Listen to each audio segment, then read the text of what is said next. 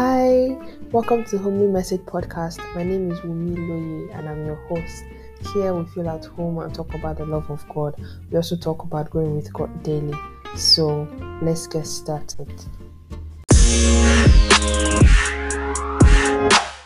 Praise God. Today we're going to be continuing in our series, and this is going to be the last part of the series. First, let's pray. Thank you, Lord, for another grace learn at your feet again. Lord, we ask that we have encounter with your word today in Jesus' name. Holy Spirit, I ask that you speak through me. I will not speak of myself in Jesus' name. Amen. So, the first part of this series, we spoke about Joseph and how everything he went through was like a stepping stone to him fulfilling his purpose. He went through inconvenient times, you know, from his brothers to Potiphar's wife, prison, and everything. And then Noah. Noah waited so long for the rain to, you know, come, despite the fact that he had built a very big ark because, you know, the ark took the animals and the people. So, I mean, the ark was really big. But he still waited on God, despite the mockery and, you know, the delay and everything. He still waited on God. Today, I want to talk about Moses. Moses was a deliverer. He, you know, he delivers the for those that do not know the story, I'm just going to give a little summary so that you can understand what I'm going to talk about today. Moses was a deliverer, he saved the Israelites from the Egyptians, and you know, at birth, his mom put him in the basket because Pharaoh ordered the killings of the firstborn sons of the Israelites. So his mom put him in a basket and put him in the river. His sister, you know, watched over him so that she would know what would happen to him while he was in the river. And then Pharaoh's wife, sorry, my bad, Pharaoh's daughter saw him and you know took care of him, brought him up as a prince and not as an Israelite.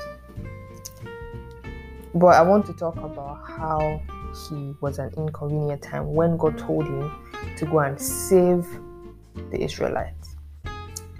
There was something happened and he killed an Egyptian. He buried the Egyptian and he, you know, he hid. You know, he thought no one saw him. And then when he came to Egypt, they saw, and you know, the one that killed the Egyptian the other day. So he ran, you know, he went into hiding. And, you know, God met him. God told him, you have to save, you know, you have to save the Israelites. And one thing I want, the inconvenient time that Moses went through that time was, you know, God told him, This is what you're going to do. You will go to Pharaoh, you will tell him these things, you will do signs and wonders for him.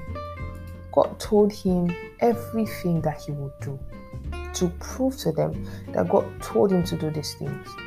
But you know what happened? He did not believe that he could do it. It was it was a lot of back and forth with God, you know. He said, what if you don't believe me or listen to me?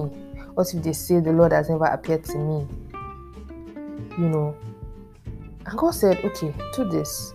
What in Exodus chapter 4, that was where the back and forth was coming. You know, the Lord asked him, What is in your hand? He said, The shepherd's staff. He said, Throw it to the ground. You know, God was, you know, giving him signs what he would do to prove that I sent you. Do you understand what I'm saying? He said, No, no, He said don't believe. Said I'm not very good at words. I've never been, and I'm not now. Even though you've spoken to me, it still doesn't change the fact that I'm a stammerer. Do you understand? Like he literally had an encounter with God. Imagine having an encounter with God now, and you still feel like you're not enough. Do you understand what I'm saying? He said I'm not. I can't. I can't just do it. You know. And God said, "Who makes a person's mouth? Who decides whether people speak or not? Is it not me?" you know, I said, Now go, I will be with you as you speak, I will instruct you in what you say. He said, No, Lord, please send anyone else. All I'm trying to, I'm, I'm just trying to establish the fact that the inconvenient time that Moses went through at that point was the fact that he did not believe in himself. I mean, he knew that, okay, yes, God said I should do these things. God directed him on how to do it, what to do, what to say, even. But he said, No, I cannot do because of his own flaws. He he put himself in an inconvenient time because he refused to see that what God has called him to do was not in his own abilities, but in God's abilities. Like he limited, as I said, he limited his own, he limited his calling to his abilities. Yeah, best put that way. So I want you to, I do not know what God has called you to do. I do not know what you're going through, but I want you to take some time to think. Maybe it is what you are thinking about that is limiting you right now. Maybe you are thinking, maybe God has called you to do something and saying, but look at where I am right now. Is that even possible? Do you understand what I'm saying? And you know, God told him, okay, no problem. Just go with Aaron, the Levite. You know, I know he speaks well. Go with him. I'll, you, I'll, you, he will be your mouthpiece. You know, at the end of the day, it wasn't Moses and Aaron that parted the Red Sea. It was Moses alone. Do you understand what I'm saying? At the end of the day, God still used him? Do you understand? I want you to understand that your Bible says, My thoughts are higher than your thoughts, my ways are higher than your ways. I want you to begin to walk in in the reality of what God has called you to be. Do not limit God by what you think your flaws are. Do you understand? Do you, do you, do you if you really think about it, do you think God did not know that Moses was a stammerer? Don't you don't you think that I mean God said it by himself that Aaron speaks well? I mean God could have easily gone to Aaron to say, Okay, I want you to deliver because but then God wanted to show that what I'm calling you to do is not going to be in your abilities, it is going to be in my abilities. So I pray that as we begin to walk in the reality of what God has called us to be, that He's going to help us. We're going to begin to see that what this thing that God wants me to do is not going to be in my power it's not going to be in my strength. But I believe that as I'm going to walk in the direction of God, as I'm going to allow God to lead me, it's going to help me every step of the way in Jesus' name. Amen.